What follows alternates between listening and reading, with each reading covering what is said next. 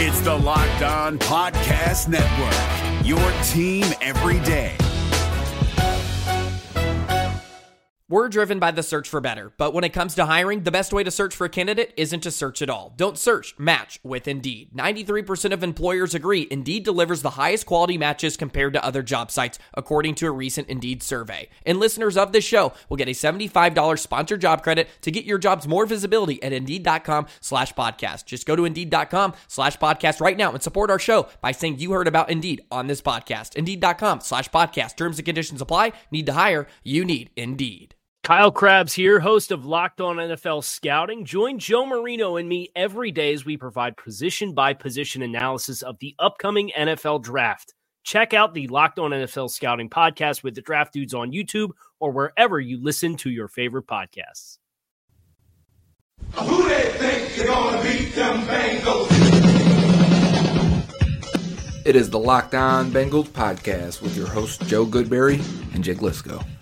Find us on Twitter at Joe Goodberry and at Jake underscore NFL.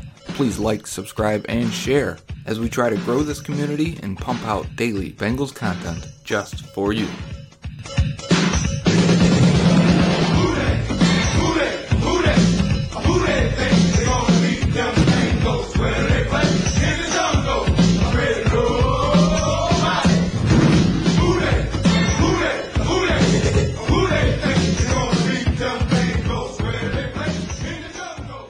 What up, Bengals fans, and welcome to another episode of the Locked On Bengals podcast. The Cincinnati Bengals travel to Seattle to play the Seattle Seahawks in their week one opener in less than a week.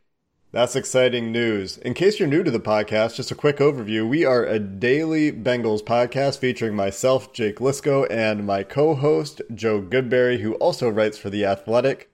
This week, you can look forward to a Seahawks Bengals crossover episode on Wednesday with the Locked On Seahawks podcast group, and that'll be a collaborative game preview.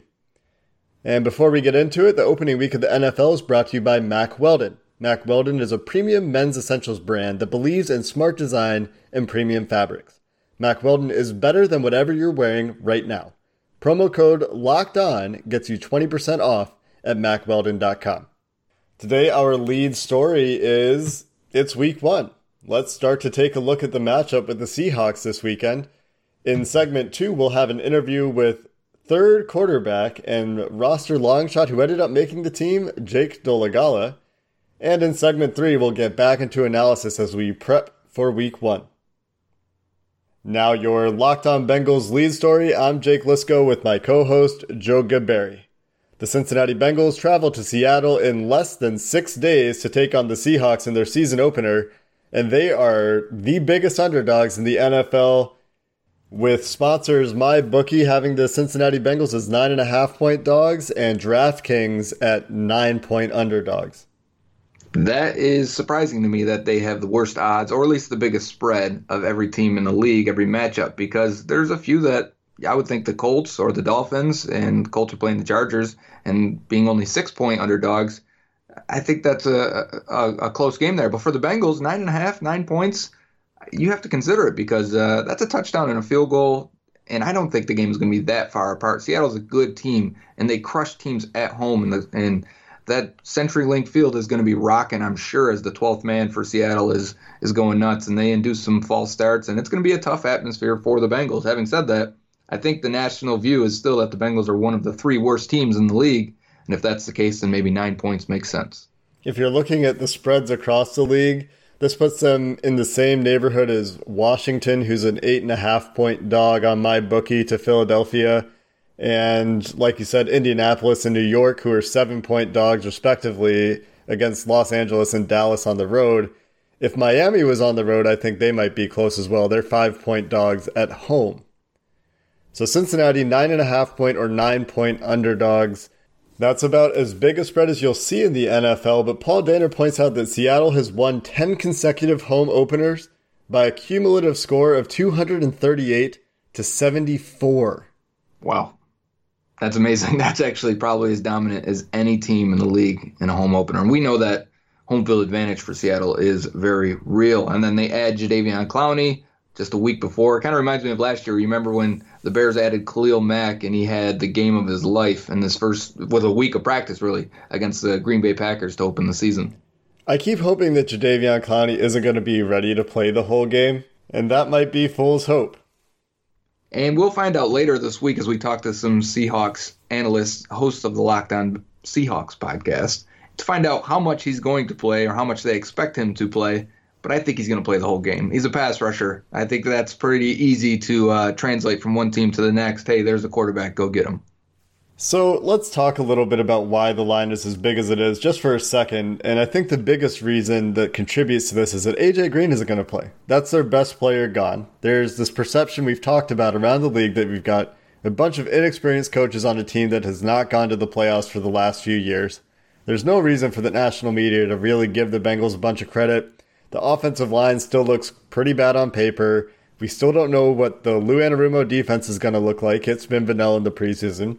We don't know what exactly the Zac Taylor offense is going to look like. That's been pretty vanilla in the preseason. There's a lot of question marks. Yeah, and I think without your best player and without your first round pick, from the outside perspective, it's going to look pretty bleak for the Bengals. But I do think we should see a different, or at least a tuned up offense and maybe defense in week one. And that's because Zac Taylor, coming from the division that played the Seahawks twice a year, should have a very good idea of who he's going against. Whereas the Seahawks may not have the best idea of what they're going to get from the Bengals with a whole new coach coaching staff.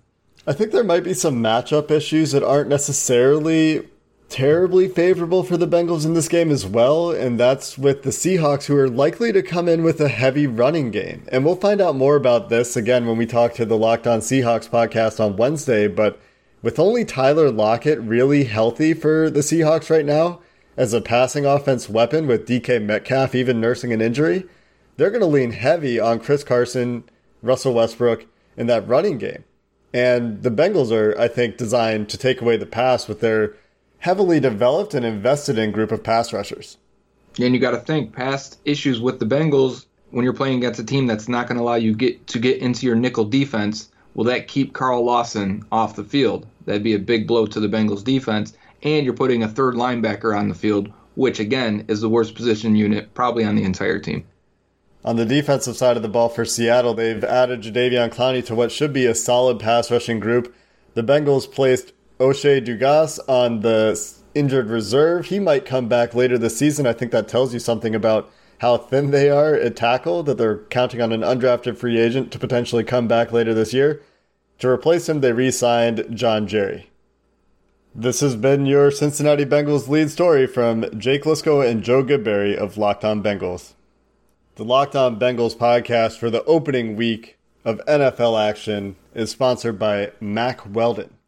Head over to mackweldon.com to check out their collection of premium men's essentials. And what I'm looking at is this AirKnit X Boxer Brief.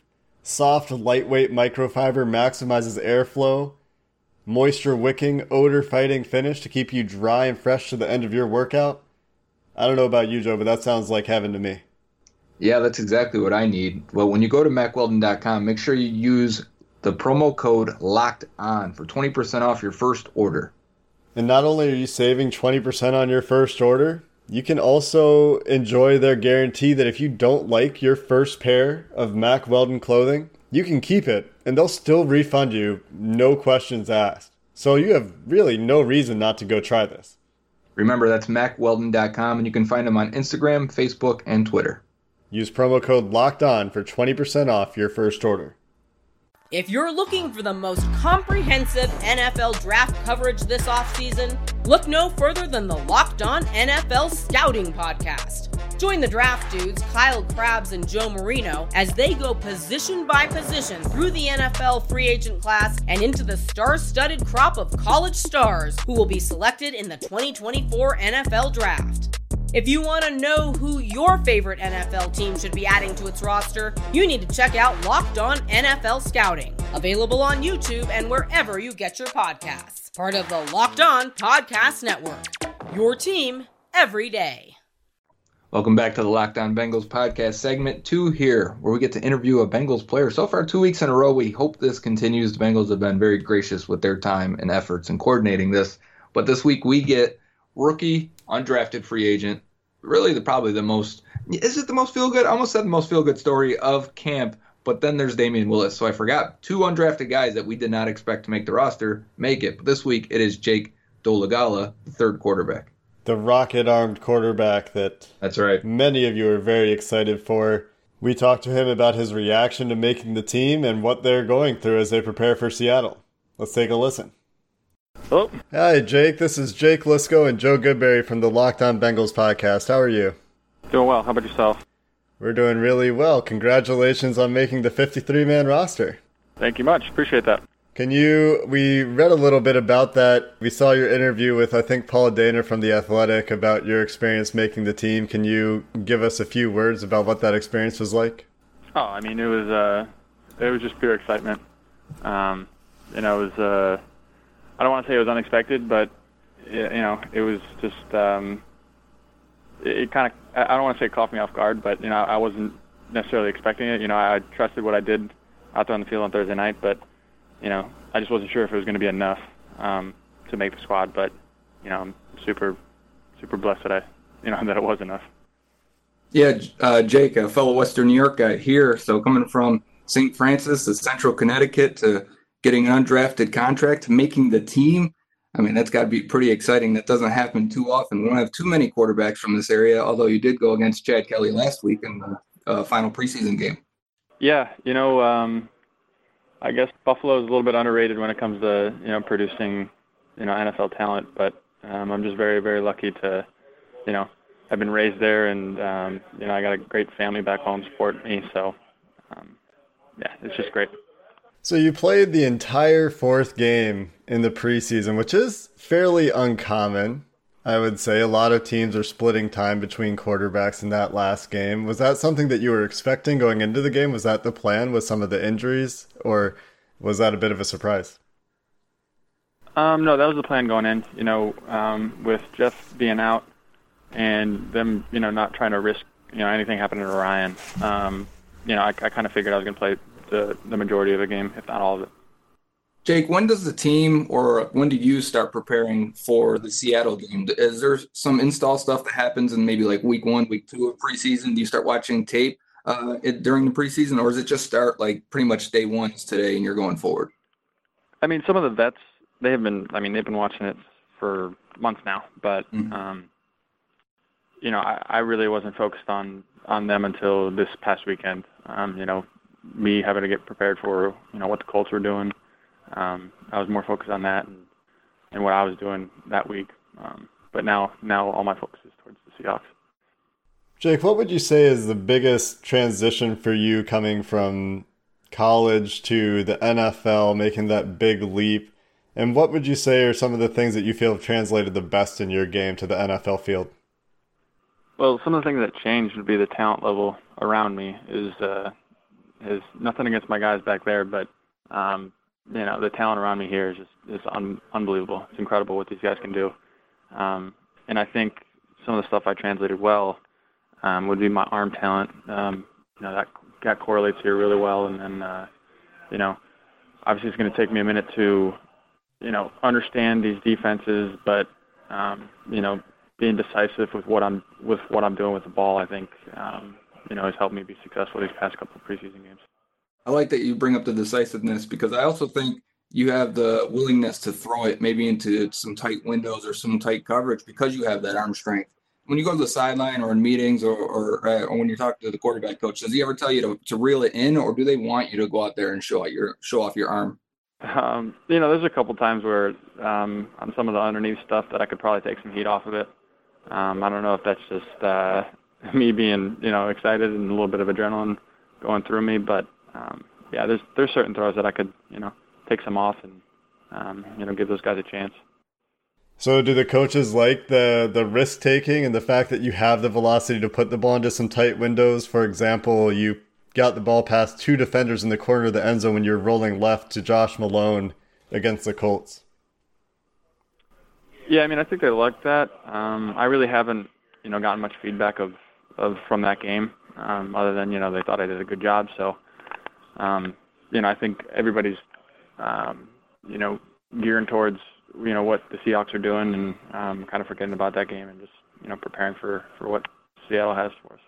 Yeah, I think the only feedback you need is that you meet the roster, right? So I mean, you must have played pretty well. But uh, what do they work on mostly? The quarterback room. I mean, right now, like, uh, is there a drill that you guys are doing, or looking at coverages, or, or what's the main thing that you would say they're they're working on? I would just say it was a lot of film study. I mean, you know, the the Seahawks do some different stuff that um, we got to be prepared for, and it's going to be very very loud this week um, in that stadium for sure. So, you know, just certain things we got to prepare for this week, um, going in going up to Seattle and playing there. This is going to be your first road trip to Seattle. Their first road trip in the NFL, I should say. Is there anything you're really looking forward to? Um, well, it's going to be cool to uh, you know experience that that stadium. Um, I'm looking forward to you know every stadium we go to. Um, but you know, if, I'm going to do everything I can for this team. Um, you know, whether that's getting in or not on, on Sunday, I really don't expect to. But you know, I just got to prepare myself well enough to to be you know ready. You know, if if my number's called. So. How did the locker room react, or how would a locker room react uh, when the opposing team that you're playing the next week makes a big trade for Jadeveon Clowney or a guy of that caliber? Um, you know, we just take it in stride. You know, he's just like another piece of their puzzle that they're just plugging in. Um, he's obviously a good player, and we're gonna have to game game plan for him a little bit. But um, you know, nothing nothing the the vets haven't seen before. Jake, thanks so much for your time and for your thoughtfulness. We really appreciate you joining us this morning. Yeah, thanks, Jake, Joe. Appreciate Good luck. It's time to celebrate. Football is finally back. And DraftKings, the leader in one day fantasy football, has huge week one contests. The first one starts this Thursday night when Chicago and Green Bay kick off the season in a single game showdown with $2.5 million in total prizes up for grabs. Draft your single game showdown lineup and feel the sweat like never before. It's simple. You draft just six players from the season opener, stay under the salary cap, and see how your team stacks up against the competition. Plus, new users who sign up today on DraftKings using code LOCKED ON will receive a free shot at the $1 million top prize. Nothing adds to the sweat of watching a game quite like having a shot at a million dollar payday. Get in on the season opener action. Download the DraftKings app now and use code LOCKED ON. For a limited time, both new and existing users can get a deposit bonus up to $500. And new users don't miss this extra special week one bonus. Enter my code LOCKED ON to get a free shot at $1 million with your first deposit. That's code LOCKED ON only at DraftKings. Make it rain. Minimum $5 deposit required. Deposit bonus requires a 25 times playthrough. Eligibility restrictions apply. See DraftKings.com for details. Now we'll take a quick word from our sponsor, MyBookie. It's a new season. There are some players that have moved around, a lot of new faces in the AFC North. Odell Beckham Jr. is here, Antonio Brown and Le'Veon Bell are gone. One thing that hasn't changed is where I'm putting my money down on the games, and that's MyBookie. Really the best place to bet on football every weekend. MyBookie has better bonuses and more prop bets than any other sport book, period. This year, they're hosting the first online handicapping super contest. First place is guaranteed to win at least 100,000 and it only costs $100 to enter. All you got to do is pick 5 NFL games against the spread every week to climb the leaderboard and score your share of the huge cash prize pool. So if you think you're good at picking against the spread, 100 bucks, do it all season, see if you can win 100 grand. I might give that a try myself. Sounds fun. Besides the super contest, MyBookie also has live in-game betting on every NFL game. So if you get the inkling, you have the inclination that the second half of that Seattle Bengals game in week 1 is going to go a certain way, go put your money down. You can get up to a $1,000 bonus on your first deposit. You have to make sure you use promo code LOCKED ON to activate the offer when you sign up. So go visit MyBookie online today. That's M Y B O O K I E. And don't forget to use a promo code LOCKED ON when creating your account to claim your bonus. We'll be right back. And we're back for segment three of the Locked On Bengals podcast. Jake and Joe here. We're going to get into a little more analysis of what happened over the weekend with the roster construction, with a couple moves the Bengals made today. And to start it off, it's O'Shea Dugas, the rookie tackle that was undrafted that originally made the roster, to some surprise. But now we have an idea of what they were doing with that by placing him on injured reserve day one of the season, the only guy they're they're flexing that option with, and that's in an effort to bring him back at some point this year. That's the that's the rule that he has to be on this roster for day one. Now they can bring him back after eight weeks if they so choose. And the coinciding move with that to go to 53 again is bringing back veteran John Jerry. They were sure he wasn't going to get picked up. This was the plan all along. We just didn't know it. I speculated it was the plan on Twitter, but now John Jerry is back with the team as that flex guard tackle. It's a little bit surprising to me that a team that needed a guard wouldn't be interested in Jerry as a backup, but I guess the need at tackle around the NFL is just much starker than the need for uh, either side offensive guard, and Jerry is not going to go out there and play tackle. And you got to think the Browns just did this with Greg Robinson. You would think if a team was really desperate for a tackle, they would just go throw money at Robinson real fast. He's not good, but if you need a starter, so I think teams have this understanding that hey, we'll talk to you if, if Jake, if you're the player, I'm to say hey, we're just to release you for a day. We'll bring you right back. We'll kick a little bonus money in there. Don't sign with anyone. We're, we want you here. You're you know you've been here all all off season, off summer. We want you to be a part of it. We'll call you tomorrow. Yeah, and it's surprising that they're concerned about O'Shea Dugas returning later in the year because there are a limited amount of players you can return from the IR. I guess they they don't plan to put AJ Green on the IR. Jonah Williams is on the PUP instead of the IR. Darqueze Dennard is on the PUP instead of the IR. So maybe there's not a whole lot of players they're worried about having to bring back. So they feel like, okay, if we can get a tackle back later in the year, that'll be potentially something that we need. But then you're asking an undrafted free agent rookie who's missed a bunch of practice because he's been injured to come in and and provide you depth and I'm not sure how that's going to work out. Yeah, that's the downfall of that is that he can't practice. He can be with the team and go through meetings and, and watch film and do all of those things. I kind of look at it like when you have uh, 53 guys on a roster, the final three sometimes are the guys you want to protect from being claimed uh, off your or signed from your practice squad, young players that are never going to play, or maybe not until an emergency situation. You know they're going to be inactive on game day. Renell Wren is a great example. I used that case when we were building the roster of our own Jake on the podcast, where I said you don't want to risk him, but you know he's not going to play, so he just fills one of those end of the roster spots. I thought O'Shea Dugas was definitely going to be that when he made the team originally. People were saying on Twitter, "Well, you sign any veteran, he's going to be better than Dugas," and I'm like, "Yes, you're right," but I don't think the Bengals ever plan on playing Dugas, so he's not really taking a roster spot. He's just used as one of those final few spots. And if you were to speculate on other guys, it might be Auden Tate uh, as another one. It may have been Rodney Anderson before he was injured, and the other one right now I think is Jake Dolegala, the third quarterback. Speaking of guys that are still out there in the wind, Josh Malone hasn't landed anywhere yet. Ventell Bryant did land on the Dallas practice squad. We mentioned yesterday Malik Jefferson went to Cleveland. Cody Core ends up in New York, and Quinton Flowers to the Indianapolis practice squad. The Bengals still have one practice squad spot open after signing Wyatt Miller, the offensive tackle who was playing for New York, comes from UCF, was not very good in the preseason. I think he gave up eight pressures on like 60 pass protected snaps. But he must be someone the Bengals liked in the pre draft process and see as a developmental prospect. Yeah, that gives them three practice squad offensive linemen, right? Jake, Brad, Lundblade, Keaton Sutherland, and then now Wyatt Miller. So you got a tackle, guard, and center. And they might very well call on that depth given the state of the offensive line. But there's one practice squad position left. And that could go to Josh Malone if he ends up clearing through his whole process and not signing somewhere else. He might also be looking for a fresh start at this point after making the team and then not making the team, but also maybe they had an understanding with him when they Yeah. went through that process.